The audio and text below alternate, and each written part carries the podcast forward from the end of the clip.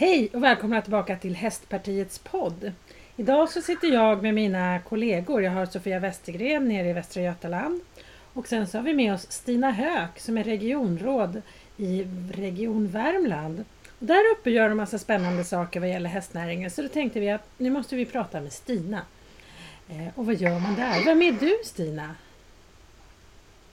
Ja, jag, Stina Höök heter jag och bor i södra Värmland Eh, och på en gård där vi har eh, lite olika djur. Det är framförallt ett lantbruk med, med kor och skog och lite besöksnäring och så men här finns också två hästar som mest är min dotters eh, hobby och eh, sysselsättning. Eh, men jag fuskar lite som både hästmamma och eh, rider lite ibland själv också. Mm. Eh, I övrigt har vi då tre ytterligare barn förutom min äldsta dotter som är den som rider mest. Mm. Hur du, uppe i Värmland så hade ni ett förskräckligt eh, åskväder nu precis. Hur, eh, har det gått över? Jag tänkte vi fick ju skjuta lite på poddinspelningen för att och, eh, få till det här utan att åskan slår ner. Det, det mullrar lite borta i kanterna nu men, men just nu åskar det inte precis här. Så men välbehövligt regn. Har varit väldigt torrt den här mm. sommaren så att nu behöver vi lite regn. Jag förstår. Hur ser det ut nere hos dig Sofia? Har ni något regn eller är det sol? Det är lite disigt, eh, fruktansvärt torrt. Man ser att eh, det mesta växtligheten de dör liksom allt eftersom. Jag pratade med några från Göteborg. Det var ju tydligen lite hetska tongångar mellan grannarna om eh, grannen försökte bevattna sin gräsmatta och sånt. Så det här var lite, lite tuffare. Ja. Eh, min gräsmatta kan jag nog säga, den, den går till gula hållet nu. Så att det längtar efter regn verkligen. Det är lite halmvarning där. Ja, definitivt halmvarning. Men min man han körde nu på högsta växeln för att köra över alla gräsmattor. För han, vi, vi hoppas ju att det ska komma lite regn och, och då kommer det ju ta fart. Så då tar man bort de här lång, längre halmstråna liksom. Mm. Och de eh, går ju rätt så lätt just nu för det växer ju liksom, alltså det finns ju ingen saft alls i dem. Inte heller i kantarellerna, de var ju hejdlöst torra. De small ju nästan i stekpannan när man försöker steka dem. Nej, det låter inte något gott. Men du Stina, berätta. Du har alltså en gård med lantbruk och besöksnäring. Vad innebär det att du har besöksnäring på gården? Vi fuskar lite grann med att ha ett, eh, ett, ett hus och två stugor som vi hyr ut via Airbnb. Så här lite vid sidan om. Det är ofta så när man har eh, gård att man behöver utöka, man utökar markerna så där köper till mer skog och eh, mark och så. Så får man med lite hus som man kanske inte alltid behöver. Mm. Så då har vi hittat den här bra delningsekonomiformen att få hit numera faktiskt i år väldigt stor skillnad att det också kommer från eh, resten av Europa. Mm. Till skillnad från förra året då vi i princip bara hade svenska kunder. Då. Men nu har tyskar, danskar och holländare återvänt. Mm. Och upplever den värmländska naturen någon, några dagar eller någon vecka på sommaren. Ja, just det. Du, vad är det för hästar ni har då, två stycken? Vi har en islandshäst och en hafflinger. Mm. Och hafflingen är mer av eh, sällskap en gammal dam men hon funkar fortfarande. Men kan man eh, ha turridning på dem om man kommer och bor i någon av era hus också eller är de bara för privatbruk? Vi har väl haft någon liten eh, tur för något, något barn några gånger sådär som har varit extra intresserade men det är inte en del av verksamheten så. Mm. Utan det är än så länge mest, mest hobby och att de är med och håller, håller landskapet öppet. Mm. Mm. Men jag brukar säga att eh, hästar är väldigt dåliga gräsklippare. De äter där de redan har ätit ända ner till rötterna och så låter de resten vara. Så är det. Våra, våra kor är betydligt duktigare gräsklippare. ja, men är du liksom hästtjej från början? Jag höll på lite grann när jag var en sån där lite yngre hästtjej. Eh, men då fan, eh, då fastnade jag inte riktigt sådär men var nog ändå alltid lite nyfiken på det där så att eh, sen var vi ett gäng i 20-25 års åldern som började igen och gick, gick på ridskola ordentligt för vuxna och sådär. Så, så då fastnade det ännu mer. Eh, och sen som tur var så blev ett av barnen hästintresserad också. Så att eh, då, då, får man haka på. Uh, numera så går jag själv också lite på lite rid, ridskola igen för att fräscha upp kunskaperna. Mm. Jag, jag konstaterar att man i den här åldern blir lite tanträdd och lite ringrostig. Så att när jag under några år nu mest har fått åkt häst så behövde jag fräscha upp och, och lära mig att komma ihåg hur man gör på riktigt. Så att man inte bara åker omkring. Det är ju jättebra. Tror jag. Du, det är ju du... väldigt, väldigt bra träning kan man ju konstatera. Så att, eh, och, och roligt att man liksom kan hålla på. Jag är väl inte hur lastgammal som helst men man kan ju ändå hålla på väldigt långt upp i åren om man får ha, ha hälsan. Precis. Men du är ju regionråd i Region Värmland och sen är du då ordförande i regionala utvecklingsnämnden. Och, men alltså, vad gör du egentligen? Vad innebär det? Ja, vad innebär det? Alltså, alla regioner i, i, Sverige fick ju nu samma uppdrag för ungefär två och ett halvt år sedan efter förra valet. Uh, vilket är bra, för nu äntligen ser det lika ut. För det har ju sett oerhört olika ut under nästan 20 års tid. Då. Uh, men nu har alla regioner samma uppdrag och det innebär att förutom då det stora, stora huvuduppdraget att ansvara för hälso och sjukvård och kollektivtrafik i de allra flesta fall Eh, så har man också då statens uppdrag att på regional ansvara för att varje eh, region, varje län eh, utvecklas på ett hållbart och ekonomiskt bra sätt och så utifrån varje, varje områdes förutsättningar. Så det är den typen av frågor jag jobbar med då. då. Att på bästa sätt se till att Värmland blir så bra som möjligt och då handlar det mycket om näringslivsutveckling, infrastrukturfrågor. Vi jobbar en hel del med jämställdhetsfrågor, kompetensförsörjningsfrågor. Eh, ja, alla den typen av frågor som har med utvecklingspolitik att göra. Mm. Men eh, många säger ju att politik det mm, tar väldigt lång tid och man kanske, alltså det är många långa möten, det säger i alla fall mina barn.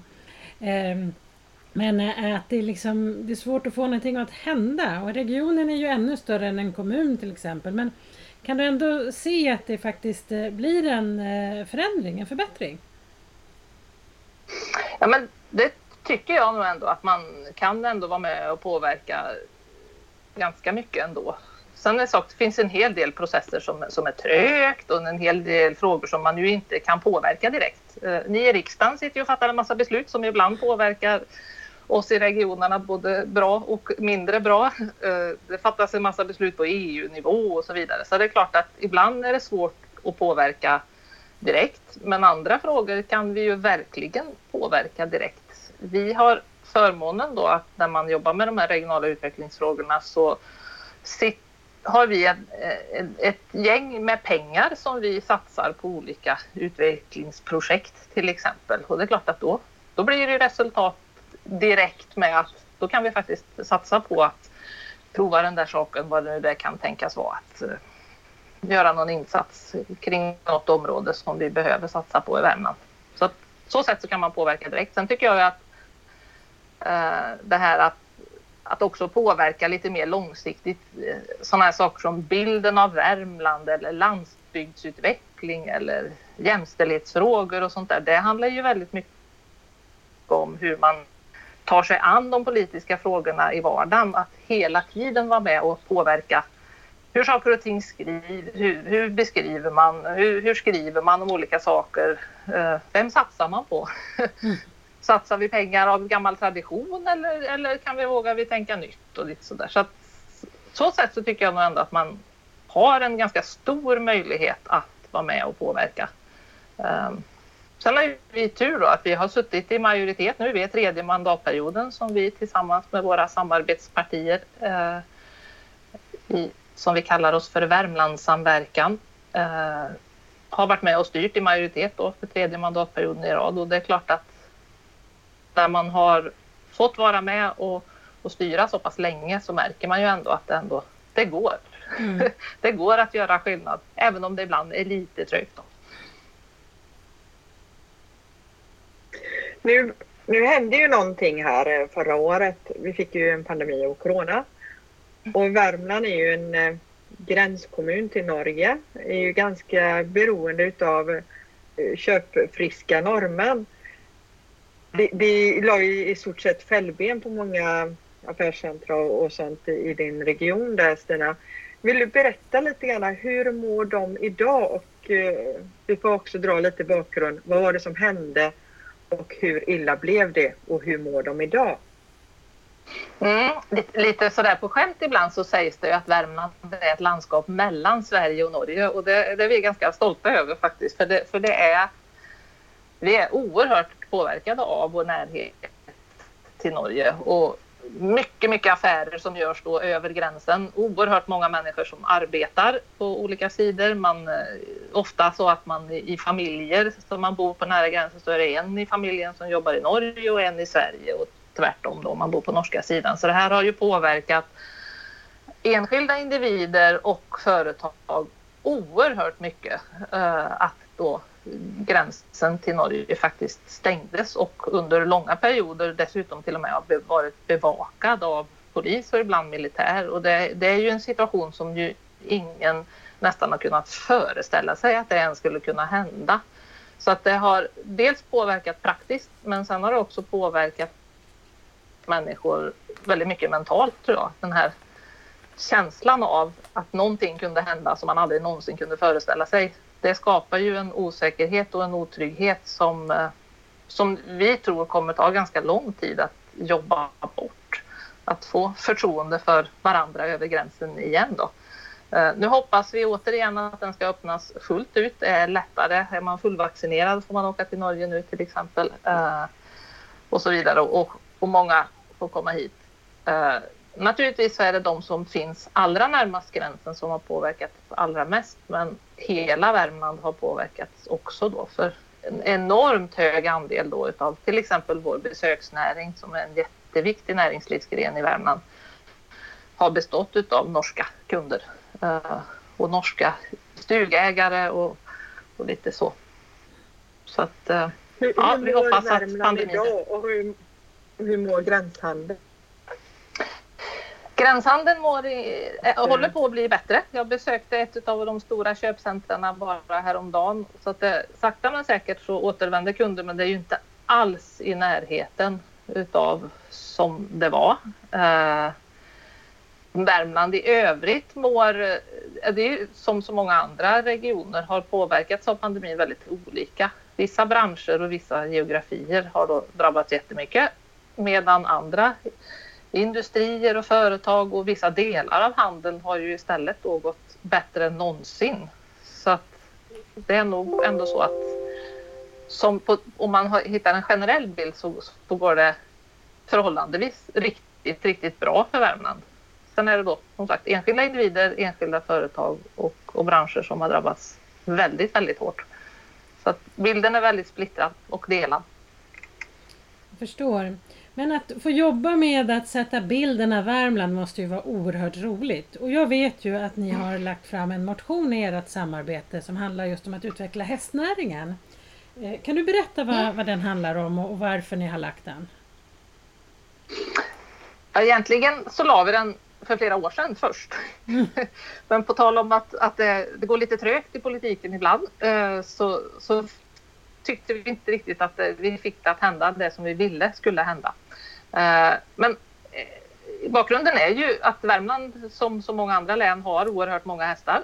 Oerhört många människor som antingen jobbar med hästnäringen eller har det som en fritidssysselsättning.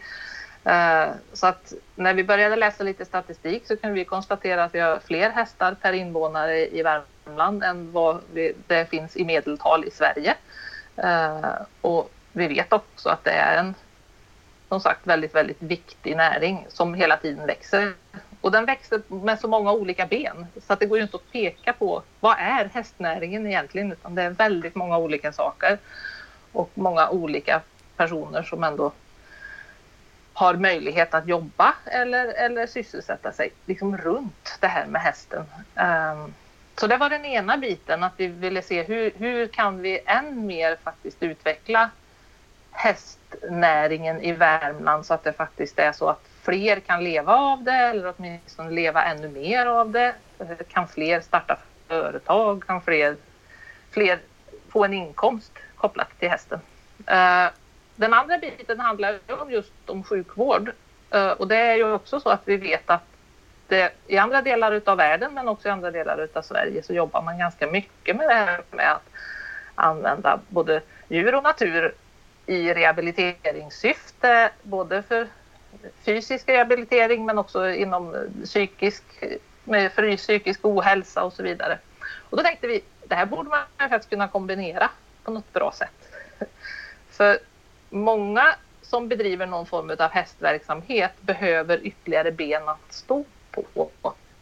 Eh, man kanske har turistverksamhet på sommaren men sen händer det inte lika mycket under vintern och så vidare. Så att, kan man tänka att vi genom att också utveckla det här att, att använda hästen som del en vårdprocess kan vi därmed också skapa större möjligheter för vårt näringsliv att ytterligare, få ytterligare ben att stå på. Så att det var väl den här kombinationen av att kombinera då regional utveckling med hälso och sjukvård som vi ville se om man skulle kunna jobba med det på ett mycket tydligare och bättre sätt.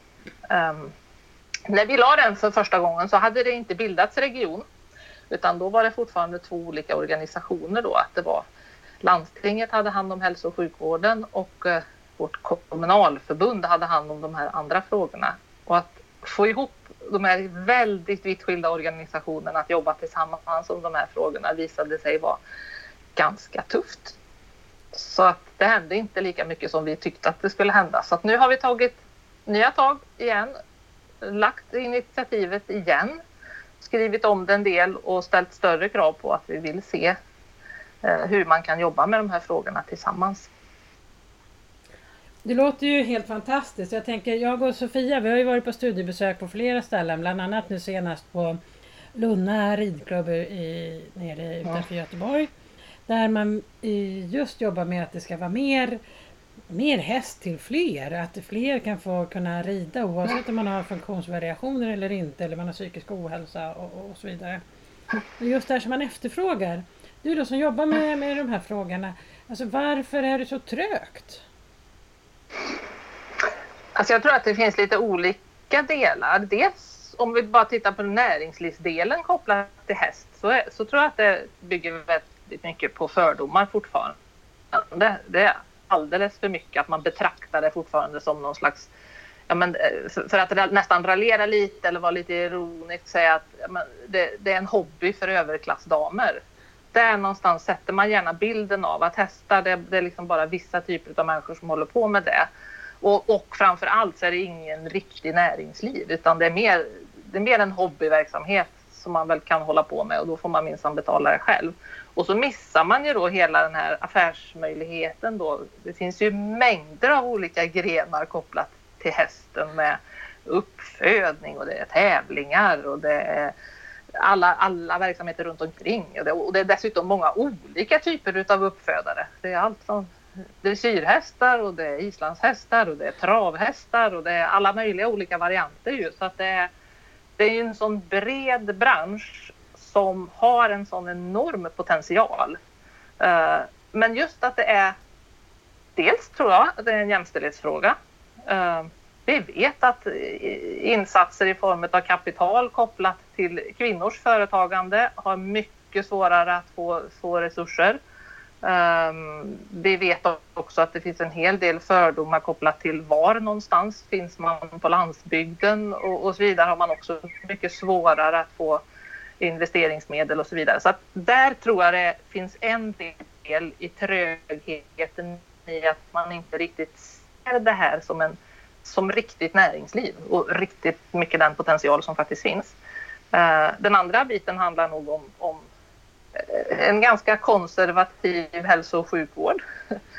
Det är ofta väldigt mycket lättare att skriva ut mediciner när människor mår dåligt, om det är fysiskt eller, eller psykiskt, eh, än att titta på de här andra varianterna då på hur kan man jobba med människors liksom både fysiska träning men också då när, framförallt när vi pratar om psykisk eh, ohälsa. Eh, kan vi hitta andra former där?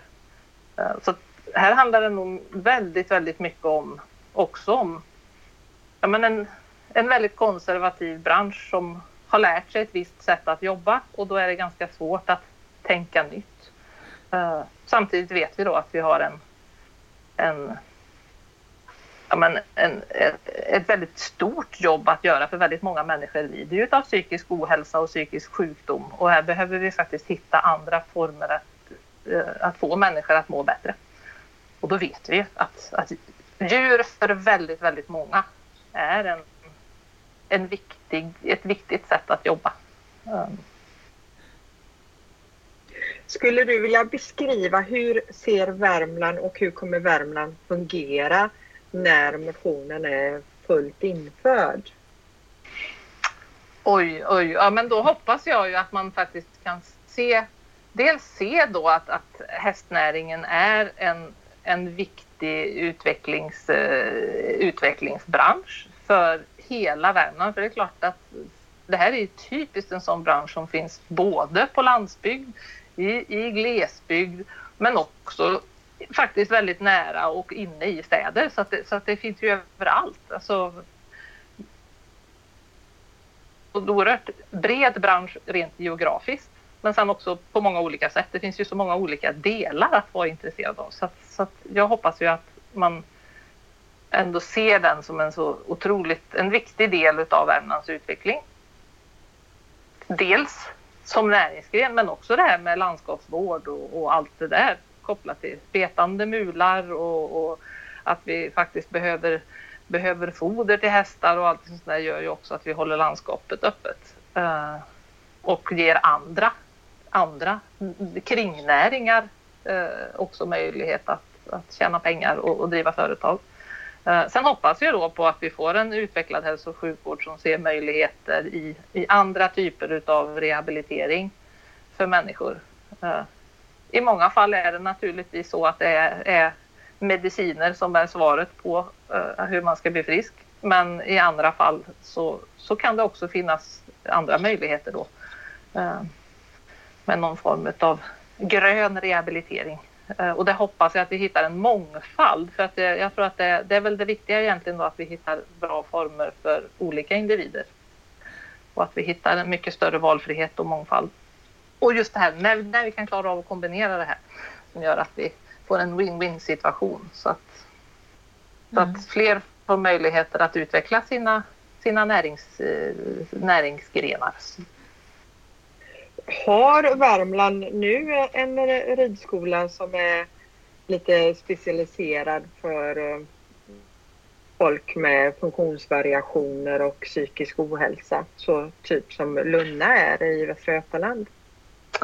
Inte så uttalat och, och, definitivt inte som man köper platser av från regionens sida, mig veterligen i alla fall. Sen finns det naturligtvis så att enskilda ridskolor har ja, men, handikappverksamhet eller så som man, som man ju hänvisar till. Och det finns vissa, en del sådana här eh, gröna gårdar-verksamheter och så runt om i Värmland. Men, men det, har, det kan utvecklas enormt mycket mer. Så det är in, inte i närheten av Lunna där till exempel. Utan här, här går det att göra mycket mer. Lunna tyvärr gått åt andra hållet där så att regionen ah. hade mer släppt tyvärr. Så att nu är Värmland på väg upp och, och vi tänker att Västra Götaland kanske kan återkoppla eh, mm. återigen. För jag tror också, eh, precis det som du är inne på där Stina, att det här gör stor skillnad eh, för de här individerna. Eh, jättemycket folkhälsa hittar vi här. Mm.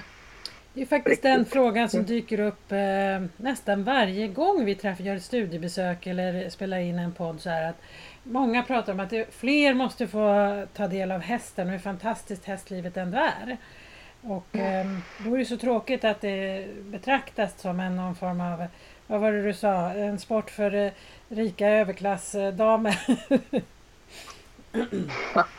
det, Nej, och det vet vi ju att det verkligen inte är. Alltså det, det är klart att vi som ibland får betala för, häst, för hobbyverksamheten mm. för våra barn. Det är klart att det kan kosta mycket pengar men det behöver ju inte göra det för, för alla. Bara att, att, att få ta del av hästar behöver ju inte vara en dyr kostnad naturligtvis. Och, och som sagt både kommuner och andra satsar oerhörda summor pengar på att bygga både ishallar och eh, hallar för innefotboll och, och allt möjligt annat. Och det är klart att då saknas det inte pengar. Alltså Men när det ska byggas ändå... ridhus så är det... mm. Detta är väl ändå någonting som vi ska vara stolta över i Sverige att vi har hållit uh, vår ridskola. Att det är i alla fall för, för många att hålla på med häst. I många andra länder så är ju det mer en överklassport uh, än vad det är i Sverige. Så jag tror att här är någonting vi ska utveckla ännu mer och säkerställa att häst görs tillgängligt för fler. Att vi behåller bredden där. Mm. Just vad det gäller den psykiska ohälsan tänker jag som faktiskt ökar och den ökar så enormt mycket bland unga flickor och då blir man väldigt orolig eh, för det är ändå um, Ja, varje barn räknas och, och kan man då hitta ytterligare ett verktyg i verktygslådan att uh, få dem att må bra så måste vi ju försöka göra det. Jag tänker, nu, hur, hur länge har du varit regionråd, Stina? Eh, det här är min andra mandatperiod mm. som jag är regionråd och jobbar med de här frågorna också då. Eh, så att jag är inne på sjätte året, sjätte, sex och ett halvt. Ja. Måste tänka. Finns det någonting som du känner att du har eh, som du är extra stolt över under din tid som regionråd? Oj, nej men jag tror väl egentligen, dels så kan ibland är det ju vissa sådana små beslut. Vi, vi klarade nu av att, eller stora beslut får jag säga, vi klarade nu av att efter två och ett halvt års jobbande landa ner i en regional utvecklingsstrategi. Eh, och det kan ju ibland låta lite flummigt att man ska ha en strategi och sådär, men, men att hålla ihop det jobbet och se till att oerhört många människor var involverade. Det var faktiskt tusentals personer som var involverade i att att lägga grunden för det och sen jobba med det och få igenom det bland alla partier och, och, och så som ändå tar sikte då. Vart vill vi ha Värmland 2040?